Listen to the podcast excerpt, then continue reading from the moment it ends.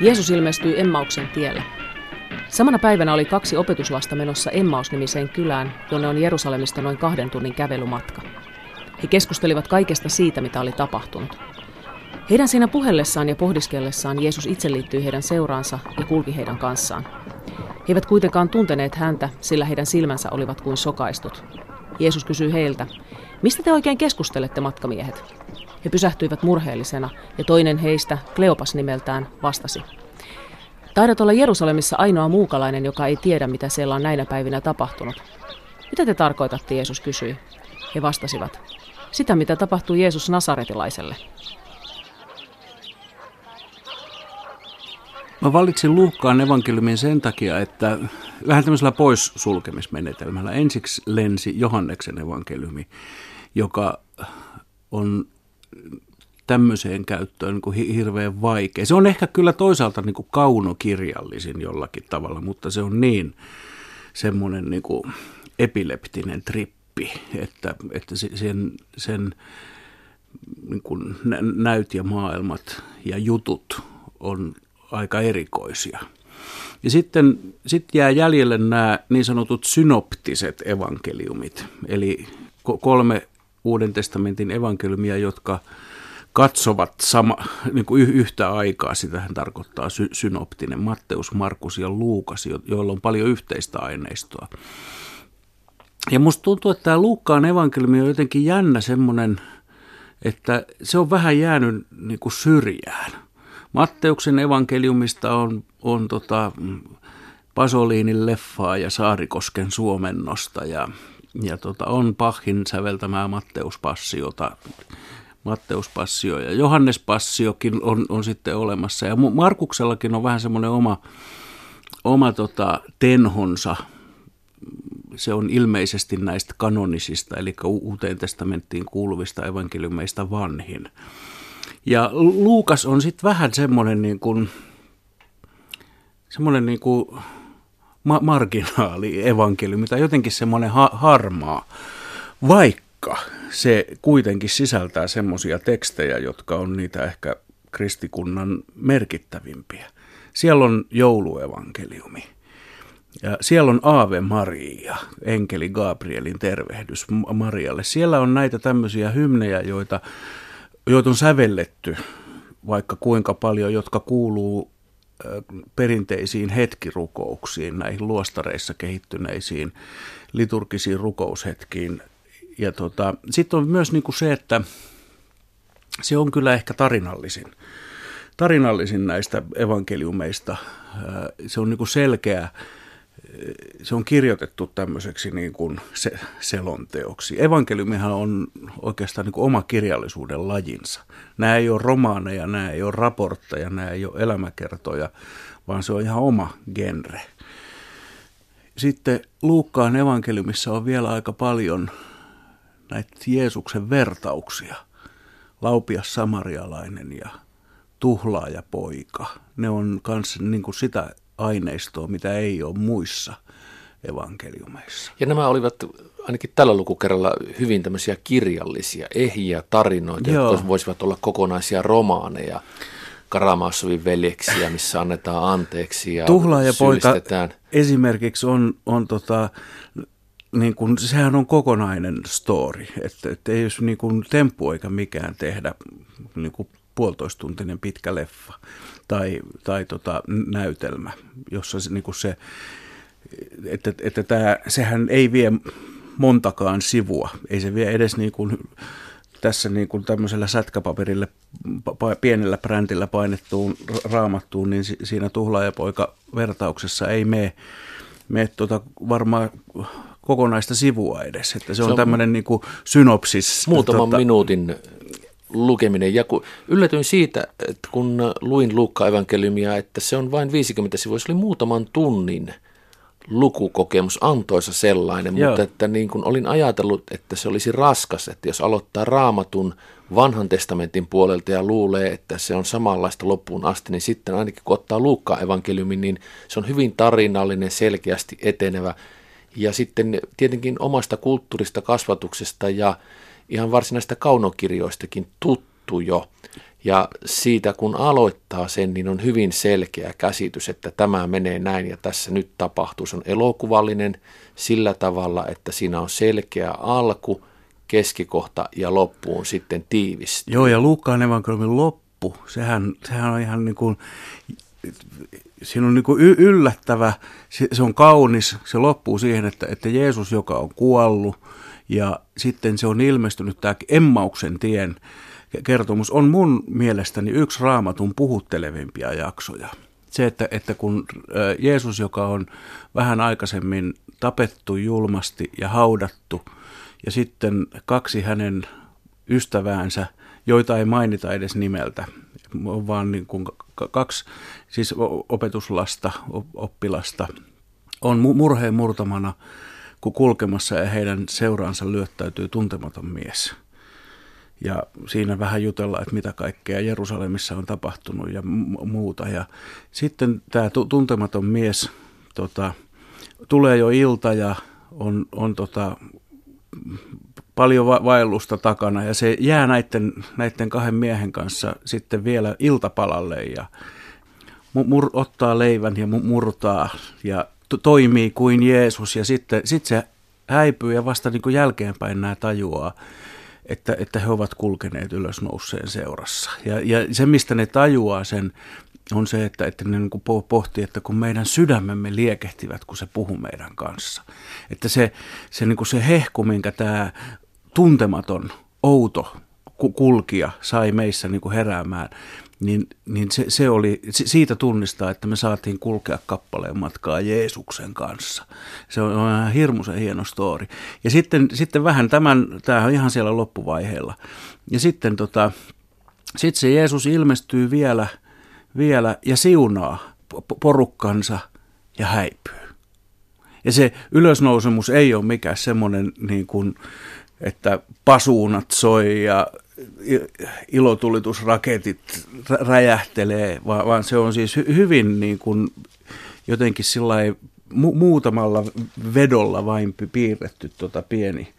Jeesus vei opetuslapset ulos kaupungista lähelle Betania ja siellä hän kohotti kätensä ja siunasi heidät.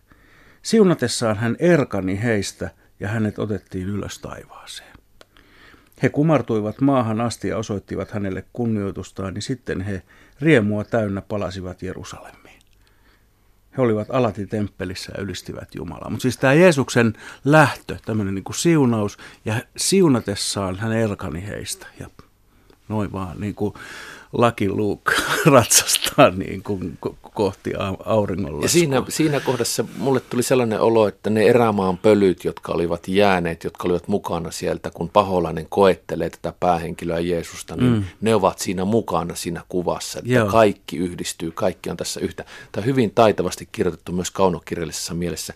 Se, mihin kiinnitin huomiota, oli tällaiset tutut paikat, Syyria, Jerusalem, ja yritin lukea tätä ei jotenkin peruskoulun ja lukion uskonnon opetuksen ja oman kulttuuritraditiomme kautta, vaan ihan puhtaasti tekstinä, jossa on päähenkilö, joka lähtee jotain kohti ja päähenkilöllä on aikamoisia ongelmia. Ja tämän löysin ajattelevan päähenkilön, joka jo 12-vuotiaana asettuu papiston pariin, häviää vanhemmilta ja on erittäin kiinnostunut moraalisista ongelmista, moraalifilosofiasta ja ajattelusta ja siitä, mikä on opinkappale, mikä on laki, kuinka ihmisen pitäisi mm. elää. Ja sitten uusi suomennos oli sujuvaa tekstiä, ainakin minulle siitä puuttui semmoinen raamatun vanha poljento ja se, että urku harmonisoi. ja pääsin, pääsin niin kuin tarinan mukaan. Löysin päähenkilön ja sitten myöhemmin, kun tapahtumat tiivistyvät Öljymäelle ja Ponttius Pilatus astuu esiin, niin mietin sitä, että tässä on katkos tässä tarinassa. Jeesuksen elämästä ei kerrota mitään, kun hän on 13 vuotiaasta 29-vuotiaaksi tai noin 30-vuotiaaksi. Ja olisin kaivannut tätä sen takia, että radikaalin päähenkilön ja hyvin selkeän tien ja tavan olla ja opettaa löytäneen ihmisen nuoruus olisi ollut äärettömän mm, kiinnostavaa. Mm.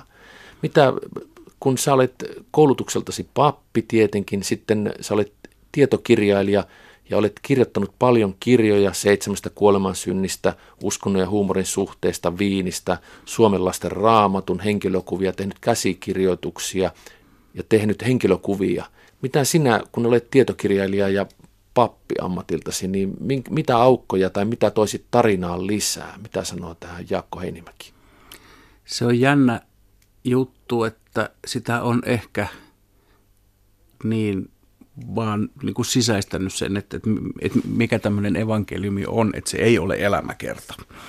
Ja että nämä esimerkiksi nämä Jeesuksen lapsuuskertomukset näissä kahdessa evankeliumissa, jossa Jeesuksen lapsuudesta ylipäänsä mitään mainitaan, eli, eli Matteuksen evankeliumi ja, ja tämä Luukkaan evankeliumi, että nekin on jonkinnäköisiä tavallaan tämmöisiä miksi niitä nyt sanoisi, tämmöisiä niin kuin trailereita tai, tai jo, jonkinnäköisiä vaan semmoisia ikään kuin, jolla, jolla niin kuin merkataan. Että tämä kuitenkin tämän tarinan kannalta olennaista ja kiinnostavaa on nyt se, että, että mitä se aikuinen mies Jeesus, mitä se opetti ja minkälainen hänen kohtalonsa oli, mikä se hänen kärsimyksensä, mikä, mikä se kärsimyksen merkitys ja, ja sitten, mutta sitten myös niin kuin se, että millä tavalla hän, hän meihin vetosi, millä tavalla hän kun käski meitä elämään keskenämme, millä tavalla hän käski meitä luottamaan Jumalaan ja, ja elämän kantavaan voimaan ja, ja se, sen tapaisia asioita. Ää, näistä Jeesuksen varhaisista vaiheista, niistähän on sitten niin kuin hurskas mielikuvitus synnyttänyt valtavan määrän tämmöisiä niin kuin Jeesuksen lapsuuteen ja nuoruuteen liittyviä, liittyviä tarinoita, kuinka hän... Se kiehtoo, se Joo. ihme, ihme lapsen Joo. ja Neron tarinaa täytyy täyttää. Ja sen takia mäkin, kun mä luin tätä, mä että no selkeästi tässä on, niin kuin, ja kertoja kertoo vielä Luukkaan evankeliumista noin 33-vuotiaana mm. aloitti sitten. Hänkään ei Joo. tarkasti tiedä. Joo. Ja se, mikä mua kiinnosti myös, että minkälaisena sinä näet tämän kertojan. Tämä ei ole kaikki tietävä kertoja. Ei, mutta... tämähän on tämmöinen, siis tämähän on kirjoitettu niin kuin ra- raportin muotoon. Te- Teofilus-nimiselle ylhäiselle henkilölle, joka, mutta sitäkään ei oikein niin kuin selitetä, että, että, että, että miksi. Kerrotaan vaan siis tähän alkaan, että jo monet ovat ryhtyneet työhön ja laatineet kertomuksia niistä asioista, jotka meidän keskuudessamme ovat toteutuneet sen mukaan, kun meille on kertoneet ne, jotka alusta alkaen olivat silminnäkijöitä. Että tämä ei ole silminnäkijä kertomus, vaan tässä kerrotaan, mitä silminnäkijät on, on tota, on sitten tota, kertonut, kertoneet, ja siis tämä Teofilos, jolle tämä story on kerrottu, on selvästikin siis kristitty, ja joka on, jo, jolle on siis kerrottu näitä samoja asioita, ja tämä Luukkaan evankeliumin kirjoittaja, josta ei paljon tiedetä, että, että kuka se on. Siitäkin on siis traditiota ja perimätietoa olemassa. Puhutaan siis lä- lääkäri Luukkaasta. Ilmeisesti tota, se on aika niin kuin, selkeä konsensus tuolla raamatun tutkimuksen maailmassa, että tämän tekstin kirjoittaja ei todennäköisesti ole ammatiltaan ollut ja koulutukseltaan lääkäri, mutta, mutta joka tapauksessa tämmöinen Luukas niminen, tai itse asiassa ei täällä puhuta Luukkaastakaan, että se, sekin on, siis tämän, tämänkin kirjoittaja on kirjoittanut tämän tämmöiselle jolle kunnioitettavalle teofiilokselle, jotta tämä kunnioitettava teofiilos tietäisi, kuinka luotettavaa se opetus on, jota hänelle on näistä jutuista annettu. Siinä on selvästi tällainen, että kertoja, kirjoittaja olettaa, että lukija tietää muutakin kuin vain tämän. Joo, joo. Ja, ja viittaussuhteet ja sitten tarina, miten tarina etenee ja miten siinä on sisäiskertomuksia. Joo. Keitä sivuhenkilöitä pidit tällä lukukerralla, voisi sanoa, Luukka evankeliumissa kiinnostavimpina tai itsellesi läheisimpinä? Mitä sanoo Jaakko Heinimäki? Kyllä musta ne erityisen kiinnostavat sivuhenkilöt on ne Emmauksen tien kaksi kulkijaa. Ne opetuslapset, jotka olivat siis tunteneet Jeesuksen eläessään, mutta eivät tunnistaneet häntä sitten, sitten tota, ylösnousseena ennen kuin jälkikäteen tajusivat. Jeesus parantaa spitaalisen. Erässä kaupungissa Jeesus kohtasi miehen, joka oli yltäpäältä spitaalin saastuttama. Nähdessään Jeesuksen mies lankesi kasvoilleen ja rukoili. Herra, jos vain tahdot, sinä voit puhdistaa minut. Jeesus ojensi kätensä, kosketti miestä ja sanoi, minä tahdon, tule puhtaaksi. Tauti lähti miehestä heti. Jeesus kielsi häntä kertomasta tästä kenellekään ja sanoi, käy näyttämässä itsesi papille ja anna puhdistumisesta se Mooseksen lain mukainen uhri todisteeksi heille. Jeesuksesta puhuttiin kuitenkin yhä laajemmalti, ja ihmisiä kokoontui sankoin joukoin kuulemaan häntä ja hakemaan parannusta tauteihinsa. Mutta hän vetäytyi jälleen autiolle seudulle rukoilemaan. Mä pyysin sinua, niin kuin aikaisemmin puhuttiin, lukemaan tätä kaunokirjallisena tekstinä ja huomaan nytten, että olet lukenut sitä muiden evankeliumien kautta, niiden ohessa. Mm. Varmastikin teologin koulutus on yksi syy siihen, että tunnet raamatun niin hyvin, että luet sitä rinnakkaistekstinä, luet mistä kohdasta lähes tahansa. Mutta mitä luulet, että onnistuuko tällainen meidän kulttuuritradition, kasvatuksen ja koulutuksen kautta? Pystyykö esimerkiksi Luukka evankeliumia lukemaan puhtaasti kyllä, kaunokirjallisena teoksena? Kyllä sen pystyy. Raamattu kaiken kaikkiaan vähän ehkä kärsii siitä, että se on raamattu. Että, että se on niin kuin pyhä kirja, jo, jo, jonka lähestyminen ihan vaan kirjallisuutena, että siinä voi olla niin kuin kynnyksiä. Että se tuntuu vähän niin kuin hassulta, että, että mitä lukisi, että otanpas nyt hyllystä raamattu ja niin kuin luenpa vaikka Luukkaan evankeliumin. Ja kuten sanottu, sen lukemiseen ei mene, siis sen lukee niin kuin yhdessä illassa kevyesti. Että se, siinä ei, ei tota, siinä ei montaa tuntia mene, kun sen, sen te- tekstin lukee. Mutta mut joka tapauksessa, että se on, on niin kuin ladattu niin täyteen jonkinnäköisiä ennakko-oletuksia ja, ja merkityksiä ja muita, että, että niin kuin raamatun tekstien lähestyminen ihan vaan kirjallisuutena voi olla hankalaa, mutta se on palkitsevaa, kannattaa yrittää. Ja, ja ihan vaan, vaan tota, että on, on monenlaisia tapoja lukea raamattua.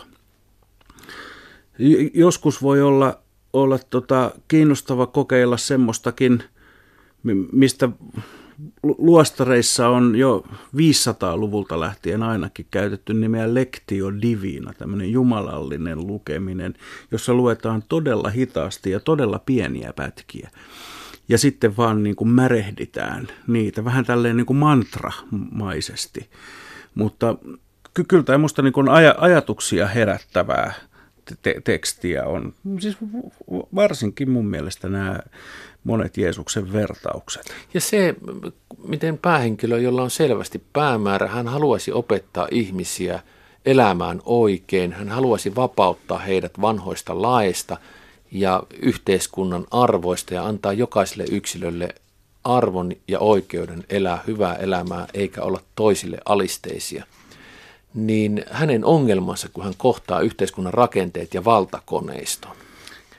Joo. On... Oli, piti häntä sitten niin kuin Jumalan välikappaleena tai minä muuna tahansa, niin onhan tässä hieno tarina siitä, kuinka näy, käy, kun puhuu totta ja yrittää auttaa lähimmäisiä. Joo, ja se on se, että mikä se on se, niin kuin se hinta siitä, että, että no, noudattaa sydämensä ääntä ja on jotenkin niin kuin kuuliainen kuolemaan saakka. Siis se, se että tota, et ei, ei, niin kuin, ei taivu, että ei niin kuin myy sieluaan.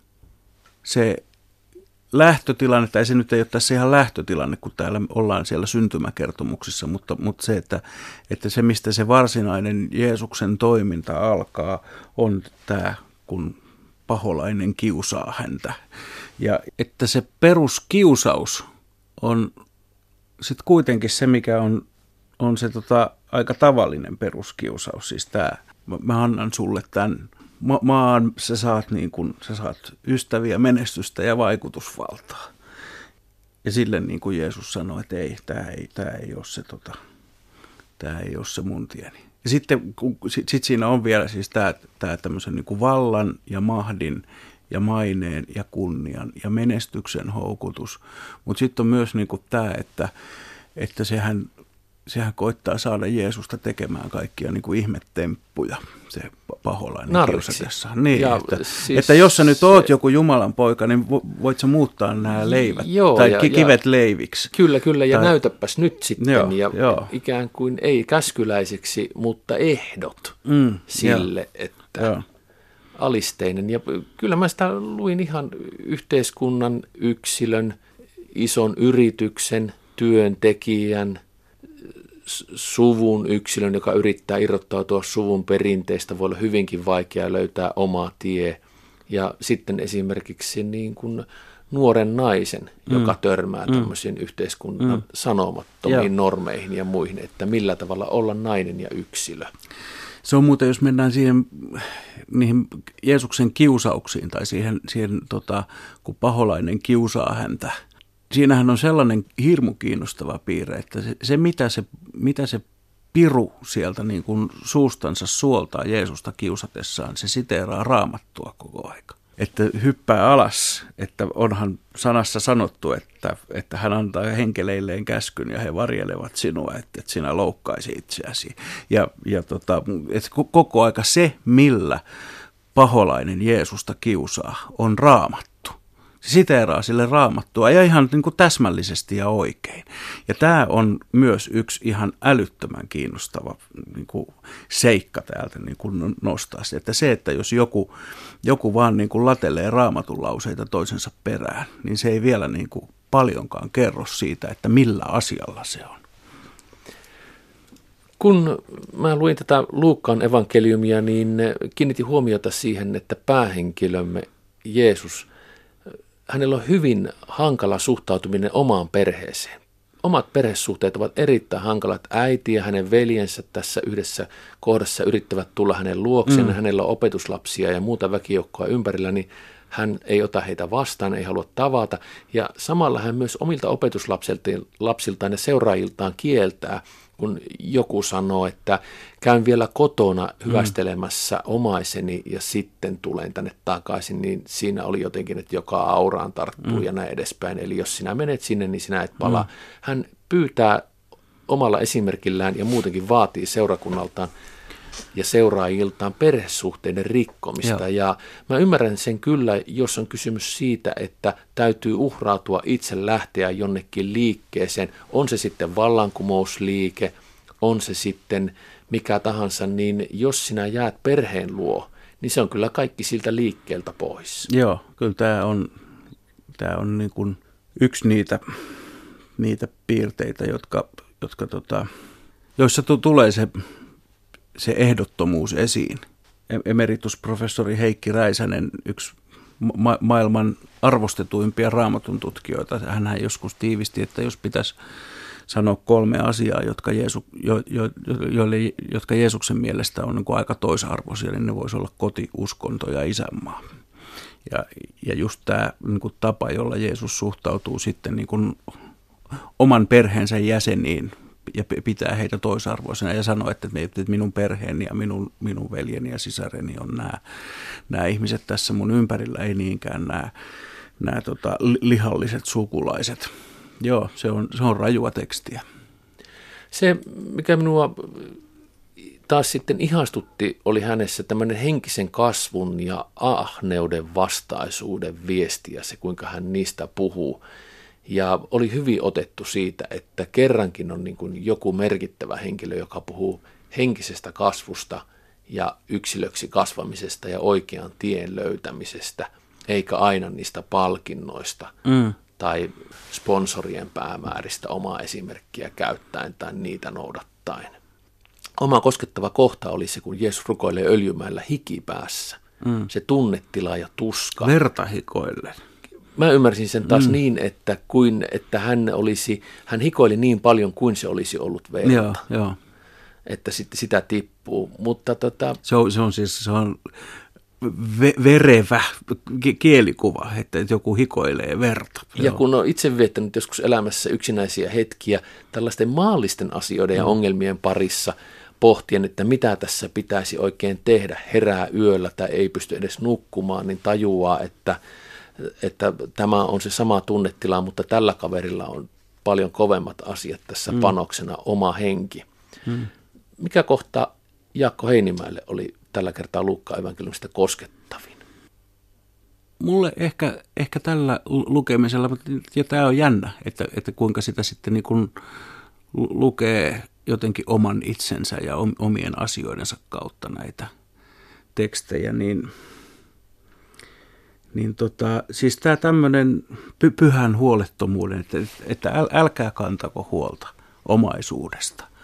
Ja se, se ei ole, niin kuin, elämää ei voi rakentaa semmoisen niin kuin ha, haalimisen ja, ja tota, aineellisen hyvinvoinnin varaan. Et, et katsokaa korppeja. Mä en ollut muistanut, että siinä mainitaanko korppi. Matteuksen evankeliumissa Jeesus sanoi, että katsokaa taivaan lintuja, ne eivät kynnä eivätkä kylvä. Mutta Luukkaan Je- Jeesus niin kuin mainitsee linnun nimeltä ja se on korppi. Et se ottakaa esimerkkiä korpista. Että ei ne, tota, ei ne leikkaa eikä, eikä tota, kokoa varastoa ja, ja silti Jumala ruokkii ne. Ja tässä on vielä niin kuin se, että korppi on, on tota, tässä maailmassa, tässä niin kuin Jeesuksen aikaisessa lähi maailmassa, korppia pidettiin niin kuin saastaisena lintuna niin kuin vastenmielisinä ja, ja oikeasti niin kuin saastaisena. Ja se, mistä niin kuin, että kun Jeesus sanoo, että, että tota, älkää kantako huolta huomisesta, niin se ottaa esimerkiksi niin kuin saastaisena roska olentona pidetyn korpin. Mutta sitten tuli samaa tietä muuan samarialainen. Kun hän saapui paikalle ja näki miehen, hänen tuli tätä sääli. Hän meni miehen luo, valeli tämän haavoihin öljyä ja viiniä ja sitoine. Sitten hän nosti miehen juhtansa selkään, vei hänet majataloon ja piti hänestä huolta. Seuraavana aamuna hän otti kukkarostaan kaksi denaaria, antoi ne majatalon isännälle ja sanoi, hoida häntä. Jos sinulle koituu enemmän kuluja, minä korvaan ne, kun tulen takaisin. Kuka näistä kolmesta sinun mielestäsi oli ryöstetyn miehen lähimmäinen? Lainopettaja vastasi, se joka osoitti hänelle laupeutta. Jeesus sanoi, mene ja tee sinä samoin. Ne kaunokirjat ja muut teokset, jotka tulivat mieleen, olivat tietenkin lukuisia, koska evankeliumilla on ollut suuri vaikutus mm. fiktioon, jota me sitten katsomme, luemme tai muuten nautimme. On se sitten musiikkia, elokuvaa, kaunokirjoja, tauluja, mitä tahansa. Voimakkaasti tuli mieleen seitsemän veljeksen veljesten puheet ja se, kuinka he käyttävät raamatun vertauksia keskenään – Aleksis Kivi on kyllä selvästi tuntenut, tuntenut siis paitsi raamatun, niin myös virsikirjan ja katekismuksen. Se näkyy etenkin seitsemässä veljeksessä erittäin hyvin. Ja toinen, mikä tuli hyvin voimakkaasti mieleen tämän Pontius Pilatus-hahmon takia, oli Mihail Bulgakovin Saatana saapuu Moskovaan, jossa on myös Pontius Pilatus-hahmo Joo. Taikuri Volandin kanssa. Joo ja kissat, mustat kissat ja kaikki muut mm-hmm. siellä. Ja mulle tuli mieleen, että se pitää lukea, se saatana saapuu Moskovaan jälleen kerran uudestaan. Joo.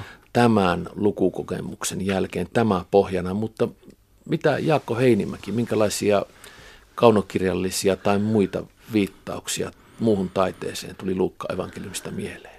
No se Karamassovin veljekset on tavallaan aika selkeäkin. Siis juuri myös sitten niin kuin se, tämä, nämä Jeesuksen kiusaukset esimerkiksi, millä tavalla tota, paholainen niin kuin, tota, pyhiä tekstejä siteeraten tota, käy meitä kiusaamaan. Öö, Mutta sitten tota, kyllä mulla tulee niinku myös kuvataiteisiin Tämä, tämähän on siis, niin kuin tämä tekstikin on kauhean visuaalista. Siis just niin kuin tämä niin kuin, ö, veriset hikikarpalot tai, tai korpit. Ja, et siinä on, niin tämä, on, on voimakkaasti kuvallista niin, niin tota, sitä alkaa mielessä seikkailla toisaalta, siis niin kuin ihan niin kuin maailman taidehistorian aarteet, kun tämä evankeliumithan nyt on sitä tavaraa, joka aika paljon on kuvitettu ja jota, jota niin kuin taidehistorian sivuja lehteilemällä voi niin kuin nähdä kuvia näistä, näistä vaikka kuinka paljon. Mutta sitten niin semmoisia pölyisten teiden kulkijoita, siis tässä on semmoista kulkuriromantiikkaa jonkin verran, joka liittyy osaltaan siihen, mitä me puhuttiin niin kuin oman perheen hylkäämisestä ja niin kuin kaikesta, että on semmoinen niin kuin kaveriporukka, joka kulkee ympäri Galileaa. Ja, ja, tota, ja ihan siis niin kuin se, että, että tämä blues-musiikin niin kuin suureen saakaan kuuluva niin kuin story-risteyksestä, jossa jossa niin kuin Paholainen tulee Robert Johnsonille. Tai m- miten se missäkin storeissa menee, mutta siis tämä tämmöinen Faustinen tarina, jossa, jossa tyyppi tekee paholaisen kanssa diilin, myy sielunsa paholaiselle saadakseen jotain ja saakin sen, mutta, mutta menettää sielunsa, niin, niin tämä Luukkaan evankeliumin Jeesus on, siis niin kuin on helppo ymmärtää, että, että mistä se Faust-juttu no, no, nousee. Että, että täällä on niin kuin toisaalta se opetus, että, että älkää, älkää luottako niin kuin omaisuuteen, maineeseen ja menestykseen. Ja se, se lähtee jo sieltä, niin kuin, sieltä, kun Jeesus on paholaisen kiusattavana erämaassa ja jossa ne kiusaukset on just tämä. Jossa on tämä juuri tämä sielulle vahinkoa. Mitä joo, minä joo, tällä et, kaikella, et, et, jos et, minä... Että, että, että, että mitä sä teet sillä kaikella, mitä, mitä maailma sulle lupaa, jos, sä, niin kuin sen, jos, jos, sun, jos se hinta, minkä sä joudut maksamaan, on se, että, että sä kadotat sun sielus. Ja itsesi. Niin, ja si, sitähän se tarkoittaa niin, ju, juuri. juuri, juuri että, että, ei ainoastaan itsestäsi et, jotakin, vaan niin, kokonaan niin, itsesi. Että et, niin kuin sinä, niin kuin, sinä joudut hukkaan niin kuin ka- kaiken sen keskellä.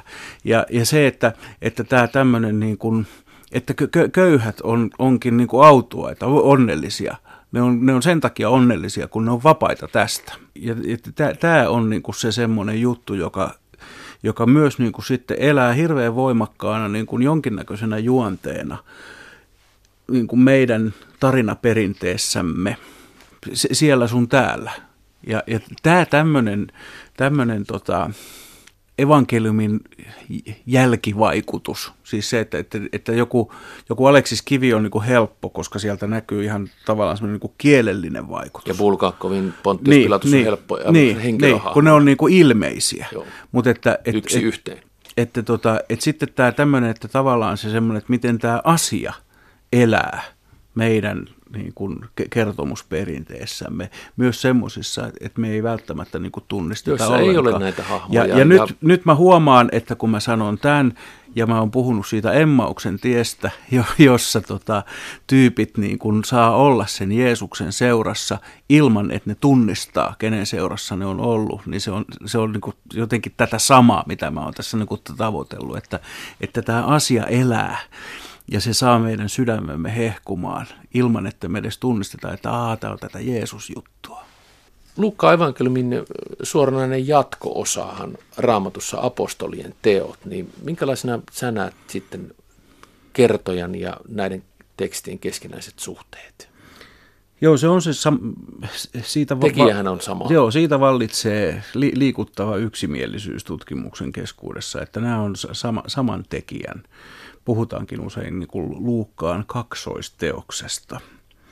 Että, että ensin on siis tämä evankeliumi, jossa kerrotaan Jeesuksen elämän oikeastaan loppuvaiheet. Se, sehän on myös kiinnostavaa, että jos rupeaa niin kuin miettimään, että, että tota, ku, kuinka pitkä se ajanjakso on ollut, jolloin Jeesus on ollut tämä niin kuin the Jeesus, tämä tämmöinen niin kuin kiertävä saarnamies ja parantaja ja mitä tahansa, niin siinä siis niin kuin, kyse on ehkä ollut vain joistakin kuukausista.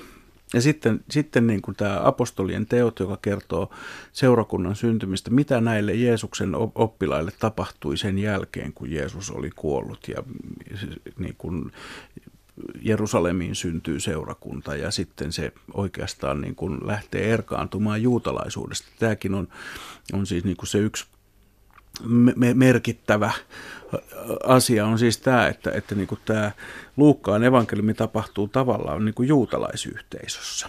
Jos apostolien teosta jotain lukisi, niin mä muistan ainakin kouluajoilta, että se, miten Saulista tuli Paavali, niin mm. se on erittäin kiinnostava ja hyvin merkillinen, mutta opettavainen tarina. Joo. Mutta... Ja siellähän on myös kertomus siitä, että miten juutalaisesta fariseuksesta tulee kristitty ja tavallaan niin kuin kristitty kirjan oppinut. Paavalihan on se, joka, joka oikeastaan kristinuskon on sitten niin kuin tälleen tavallaan niin kuin opillisesti muotoillut. Hän oli ensimmäinen kristi, kristinuskon ensimmäinen teologi.